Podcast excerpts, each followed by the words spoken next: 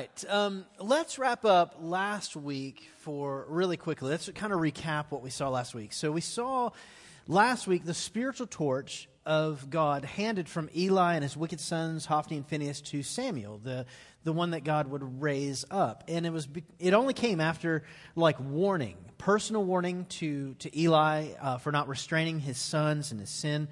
And then, uh, of course, by the word of two prophets, the last of which being Samuel. And in First Samuel chapter four, we saw uh, that prophecy come to fruition in the battle, the defeat, and death of Eli's family and tens of thousands of Israelites, unfortunately. All because they took the power and the presence of God for granted. It ultimately culminated in the capture of the Ark of the Covenant and ultimately uh, the birth of a remnant, Ichabod. Uh, the death of his mother, but the birth and remnant of Ichabod. A child is born with the name, the glory of God has departed from his people. And that's where we left off. And so we could see, we saw that there was warning pre- before. We saw what happened in chapter four at the taking of the ark. And then we learned how the people of God responded to that in Israel. What happened? It meant death and then the birth of this terrible named remnant Ichabod. But how many of you remember, like, back in the sixties, seventies, early eighties, uh, country westerns? I remember remember those, okay? And how many of you remember a phrase that got popularized during that time, and we still use it today in pop culture, uh, when you were going to change scenes from one to another? Meanwhile, back at the ranch. You know what I'm talking about? So meanwhile, back at the ranch. You guys remember that? Okay, so I know that, that is appropriate at this time because I can see it in your eyes. You're asking the question. So we know... We know what happened with the ark, and we, we can tell what happened with the people of God in the ark. But Justin, like, what happened with the Philistines who took the ark? Like, what happened to the ark and the Philistines? Well, I'm so glad you asked. That's where we're going to be today. Good job. First Samuel five. And it, me, it reads like this. Meanwhile, back at the ranch. Actually reads like this, chapter five, verse one. After the Philistines had captured the ark of God, they took it from Ebenezer to Ashdod and brought it into the temple of Dagon and placed it next to his statue.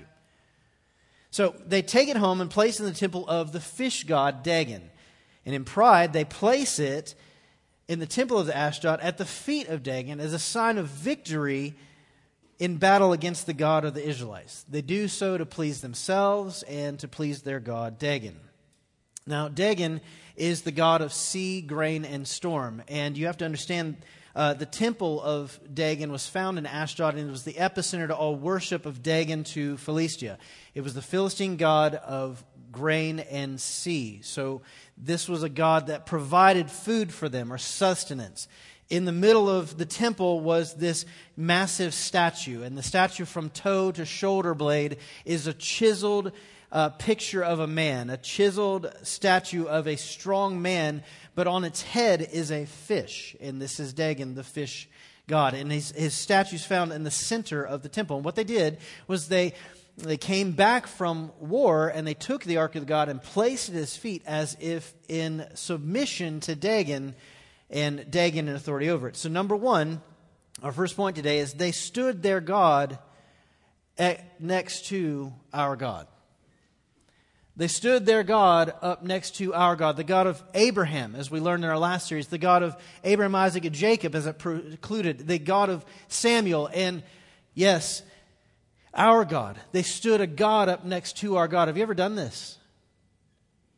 Well, they had justification for doing it. See, the Israelites had brought their God into battle, if you remember from last week. Like, they had four thousand slaughtered, and, and when they said in really, really astute fashion, like, let's go get the Ark of God, treat it like a party favor, bring it in here, and we'll be successful. So I don't understand why that was their cognizant response, but I recognize that we have a tendency to only turn to God in crisis. And so they did that, and they, they brought it in. The Philistines were so scared because you remember we heard a roar that shook the ground. They said, oh, their God has entered their camp. Surely we're done. And then in First Samuel four, verse nine, you have this, like, William Wallace, Braveheart-esque speech given. Like, no, Philistines, look, here, be brave, be courageous, be men, you Philistines. And so they take off and they go and they slaughter thirty thousand, capture the ark of God, bring it back with them. So, so they have justification because what they're seeking to do is to please their god Dagon. They take the god of the Israelites who's been defeated in battle and they say, here, as a prize to you, we're going to place this thing at your feet. And hopefully that'll prove profitable for us because you'll remember that we came to you with their god when you decide to feed us. So let the sea open up, let the grains open, feed us Dagon. Because you're the god we depend on for stuff. Have you ever done this again? Ever done this? You know, have you ever put up next to our God your schedule? That hope of that promotion. Your own child. Ever put up your plans, your relationships, platonic or romantic? Hey, I'll tell you what. Last night, all of Nashville shut down in a traffic grid. Why? Because you had three massive American celebrity icons show up in the city of Nashville to perform, and each of which sold out. And I'm sure, I've, I've talked to a couple of them, they could tell you how amazing the production of the Taylor Swift conference, uh, uh, concert was, right? T. Swift takes the stage after the uh, Nissan Stadium goes black, and and you know there's a, like a video of all the stuff she's been through, and then boom, lightning comes out of the stadium, and here she comes, bass hits, and she's singing "Ready for It." And how many of you bet that that stadium of eighty thousand plus did this the moment it did? Boom! You know what I'm talking about? You ever seen that emotional surge happen? Or maybe you're at the other confer- concert with Def, Def Leppard, Journey, getting it on. Boom. You know what I'm talking about? They stand up. Our God's next to our God. Maybe, maybe it's not the band thing for you. Maybe it's not the music thing. Maybe, maybe you are a little bit more like me in the, there's a, there's a team in town. And when we see Titan Blue hit the turf, boom, especially, which is unlikely and not, doesn't happen all the time, but we hope for it. When we see the Pigskin and the Titan Blue break the plane of the end zone, boom, you got dudes weeping in the stands. Right? An intense version of taking our God and emotionally getting charged and standing it up next to the one true God. Because I promise you, I promise you, listen, hey, I don't, I am, I, I love shows, trust me, and I love sports. And I get emotionally charged when I watch my team, and I get emotionally charged when I hear my my band play, but I can tell you what, they will all pale in deep comparison when the trumpet sounds and the heavens split and the earth turns dark and the only light that is evident is Jesus coming for his bride. Amen. Do we, his people, stand up next to him all the time?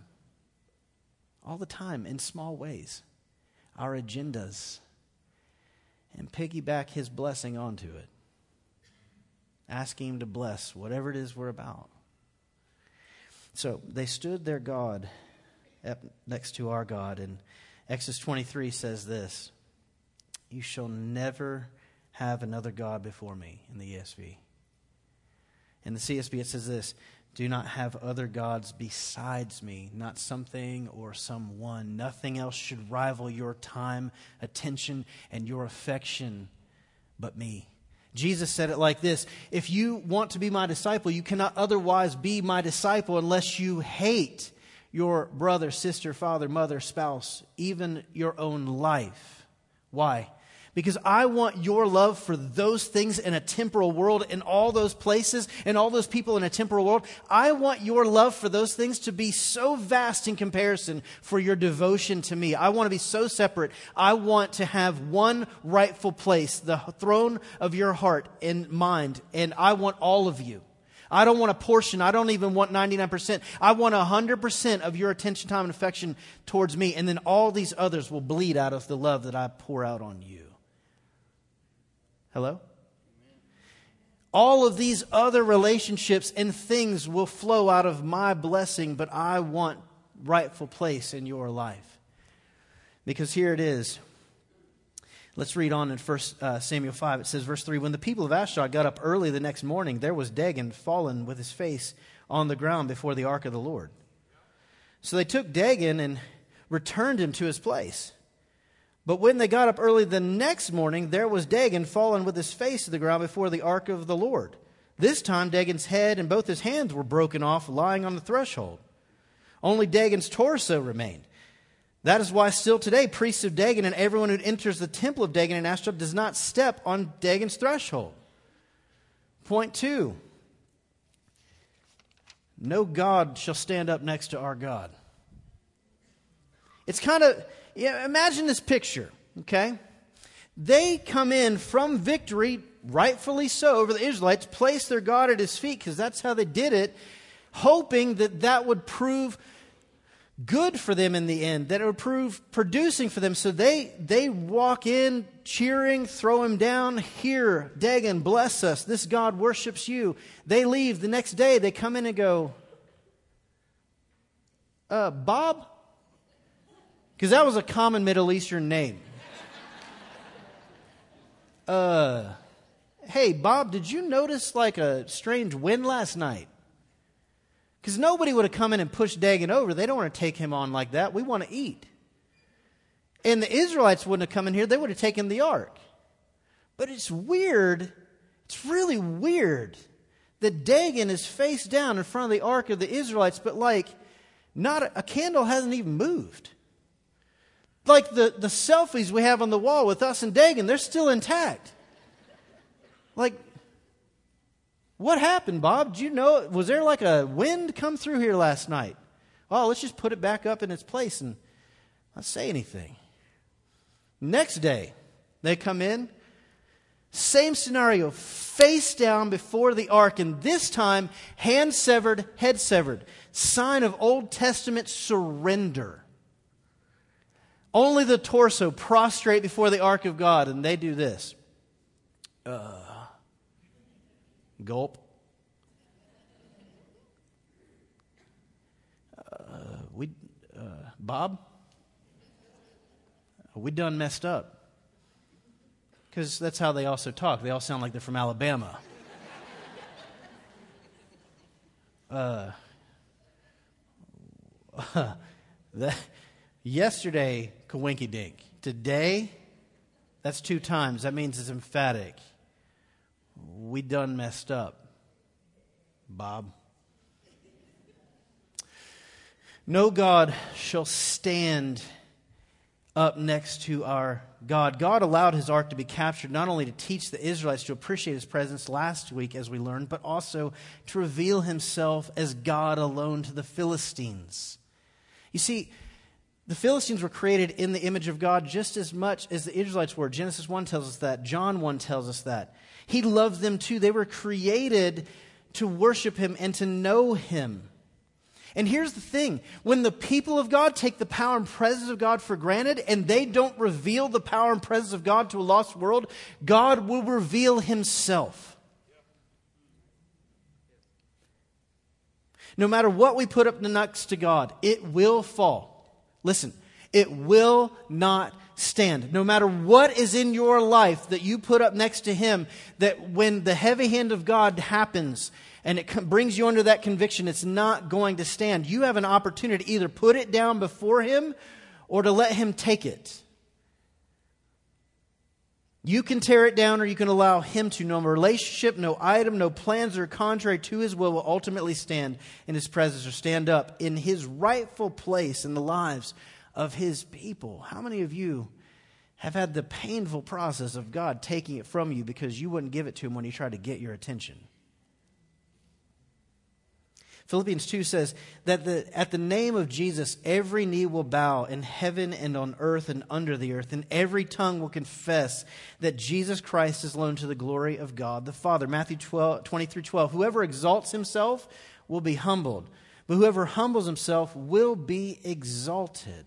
You see, even here this morning, as God stirs in the midst of his people, he's probably going to reveal to you, if he hasn't already, places that are being put up in your life because of your time, your attention, your affection to your God. They're rivaling his rightful place in your, in my life. And we have a responsibility to respond to that. We can either so choose to tear that down ourselves, those idols, or we can continue to ignore him.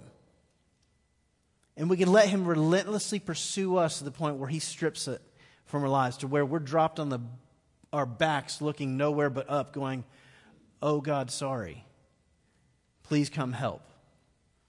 First Samuel five six says, the Lord's hand was heavy upon the people of Ashdod. He terrified the people of Ashdod and its territory and afflicted them with tumors. When the people of Ashdod saw what was happening, they said, the ark of Israel's God must not stay here with us because his hand is strongly against us and our god Dagon. So they called out to the Philistine rulers. To get, they called them together and asked, what shall we do with the ark of Israel's God? The ark of Israel's God should be moved to Gath, they said. So he moved, they moved the ark of Israel's God to Gath. And after they moved it, the Lord's hand was heavy upon the city of Gath, causing a great panic. He afflicted the people of the city from youngest to oldest with an outbreak of tumors. The people of Gath then sent the ark to Ekron. But when it got there, the Ekronites cried out. They moved the ark of Israel's God here to kill us and our people. The Ekronites called the Philistine rulers together and said, send the ark of Israel's God away. Let it return to its place so it won't kill us or our people. For the fear of death pervaded the city. God's hand was oppressing them. Those who did not die were afflicted with tumors, and the outcry of that city went up to heaven. Point three, where can we run from this God? God was trying to get their attention and trying to show them as they moved the ark from city to city in the, the country of Phil- Philistia, in that nation. Wherever it went, it took with it tumors and plague, and probably bubonic plague because of said tumors. It preceded them. There was a power and a presence that was oppressing them, trying to get their attention so they would turn their hearts to the one true God and stop worshiping fish gods. And here's the thing. Stop appeasing those gods, hoping that at the end that God would hook them up. If we just put the Ark of Israel before you, maybe we'll eat and eat well. Anyone ever done that? If I just show up at church, maybe God won't smite me and make, help my kid make this team. Maybe if I just join a life group, maybe we'll get into the school that they want them to one day. Tit for tat. No grace.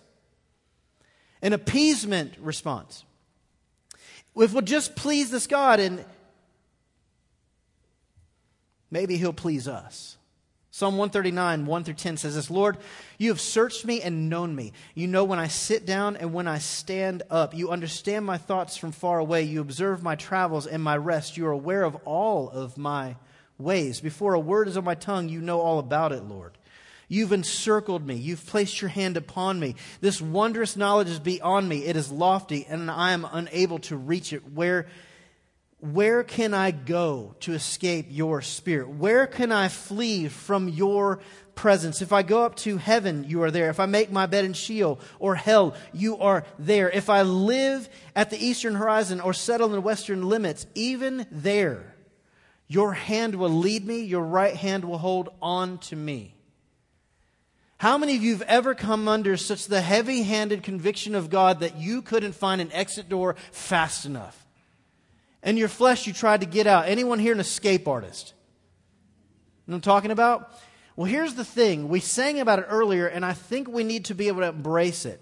God loves you, and he loves me so much that he's only going to let us run so far. He's never going to allow us to escape his relentless love and pursuit of us, he will find us. And when the revelation and true conviction of God's presence is evident, there's no place that we can go to escape his loving and relentless pursuit of us. How many of you are thankful that God did not give up on chasing you? First Peter five six, humble yourselves therefore under the mighty hand of God so that he might exalt you at proper time. Because God was trying to reveal himself as God alone and before all other gods to the Philistines. Wherever the ark moved from city to city in Philistia, great panic and plague followed. God will reveal himself, and painfully if he has to. I don't want that for me. I don't want that for you. But we welcome that pain when we decide to ignore him. Even in moments like this, when he speaks, let's not misconstrue who's speaking.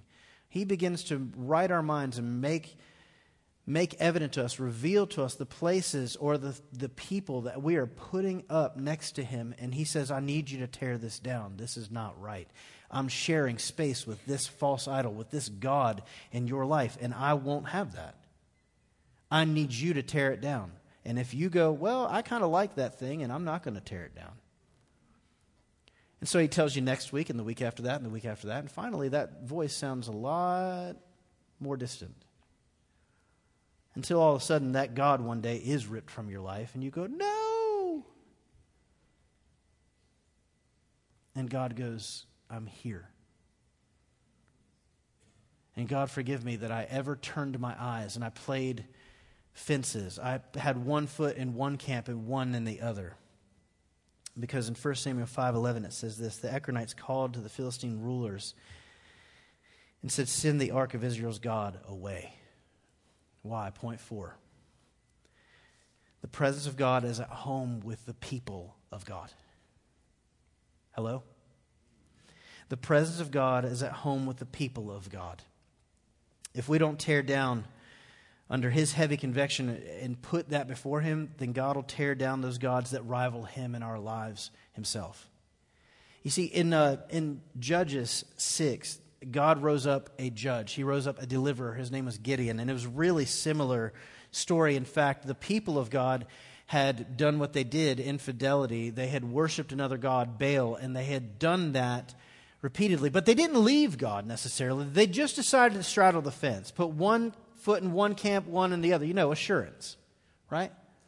So they, they had an agenda, and they were still asking Baal to bless them, but they were not going to like, they're the people of God. They're not going to like leave his name. They're just kind of getting some, you know, assurance, insurance here. Make sure they had it right. And what that led to was se- like several years, seven years of famine actually. And upon the seventh year, God decided to come and end it and reveal himself to his people. And he chooses to go to uh, Gideon, the son of the priest, to all worship unto Baal. Now, this is interesting to me. Think about where we were last week. God comes to reveal himself to Israel, and he chooses to do so through the, the innocent, the clean-handed, the pure of Samuel, who's being raised in Eli's house. His sons are wicked. Eli won't restrain him. He comes to the house of the priest to reveal himself to the people. But listen, in both scenarios, he goes around the priest. When, when God spoke, they ignored so much that they just became in the way. And God had to go around them. Listen, how many of you want that to be your testimony? God continued to knock. Lo, I stand at the door and knock. And anyone who opens the door to me, I'll come in and sup with them. How many of you want the testimony? God was knocking, but you kept ignoring. So now God just has to go around you. You're just in the way. God's trying to do something, and you are now just in the way functionally. So God takes Gideon, and he says in uh, chapter six, verse twenty-five, that same night the Lord said to him, take a second bull from your father's herd. The one seven years old, tear down your father's altar to Baal and cut down the Asherah pole or the graven image that they worship, the idol to this false god beside it. And then build a proper kind of altar to the Lord your God on top of its height, using the wood of the Asherah pole that you cut down, offering a second bull as a burnt offering. So Gideon took ten of his servants and did as the Lord told him. But because he was afraid of his family and the townspeople, he did it at night and out of the daytime. How many of you love that God knows us? And even allowed Gideon, the coward, to go at night just so he didn't have to do it in front of the daytime and the people wouldn't kill him while he's trying to get this done. And when it's done, when it's evident, the next morning, all the people come looking for his life, calling for his life, and they knock on the door of Gideon's dad's house, and out comes the priest of Baal, and they look at him and say, "Give us Gideon. He's torn down the altars to Baal." And the response of the father is this: "Well, if Baal's a god, let him fight for himself." Sometimes God has to use the pure and the innocent and the least likely to go around the one who had the job because they took their presence, their responsibility, the power of God for granted to get that person's attention again. He did it with Eli and Samuel. He did it with Gideon and his dad. And he did it to reveal himself to the people. He will tear down, out of love for us, anything that we try to put up next to him, because God's presence is at home with his people, and there's a rightful place for him in our hearts. The people of God should cherish the presence of God so that the lost world around us knows it. Do you cherish the presence of God this morning? Is he right now trying to get your attention right here in this place, convicting you for the God or gods you continually stand up next to him? And maybe maybe this morning you've been placing this perishable God in, in the rightful place of the one true God in your life. And, and, and as much as we may want to, because how many of you know what I'm talking about? When that interior starts to stir and it feels like butterflies and it gets hot under the collar and God goes, "Yeah, her, that girl you've, you've been worshiping, and you want her to love you, and you beg and your prayers are consumed with you asking me to make her love you, that she's a god, she's got to go." Or that promotion that you think is going to finally set you up, and all your time and affection and mental capacity goes to that thing and not me. That thing, that's that's got to go. I want you, and I want you to want me. That's how this works. That's all I desire. I want you to, I want all of you.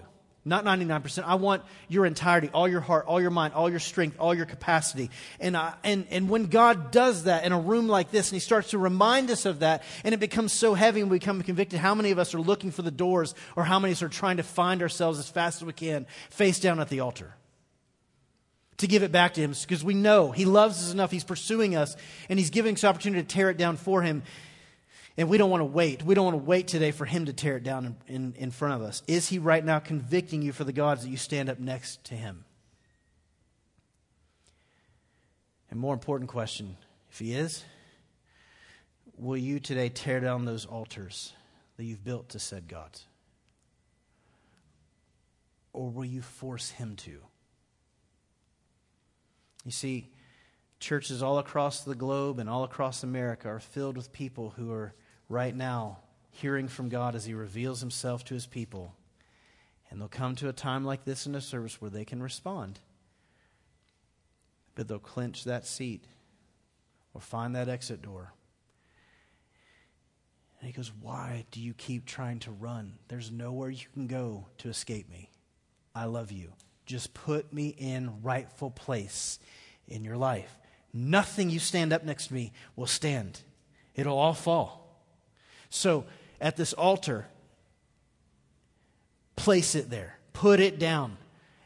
And let me take rightful place in your life again." The altar is open. If it at the table today where we go, "God, thank you so much that even in my infidelis nature, my tendency to worship myself or other things, giving other things homage, putting you before other gods and letting them rival your attention, thank you so much that you love me enough to sacrifice your only son and shed his blood to cover all that and wash me white as snow. Today, let me thank you again for the sacrifice that you made. So my sacrifice of this God or gods doesn't even seem to compare. I willingly put it before you today at your altar." Father, we love you and we thank you so much that you love us. And today we know that you're willingly and relentlessly pursuing us out of that love. May we be a people in this time that not be found ignoring, dismissing, trying to escape, but be a people willing to say thank you and fall face down at your altar, tearing up and tearing down the gods that we've allowed to rival you in our lives. In Jesus' name, amen.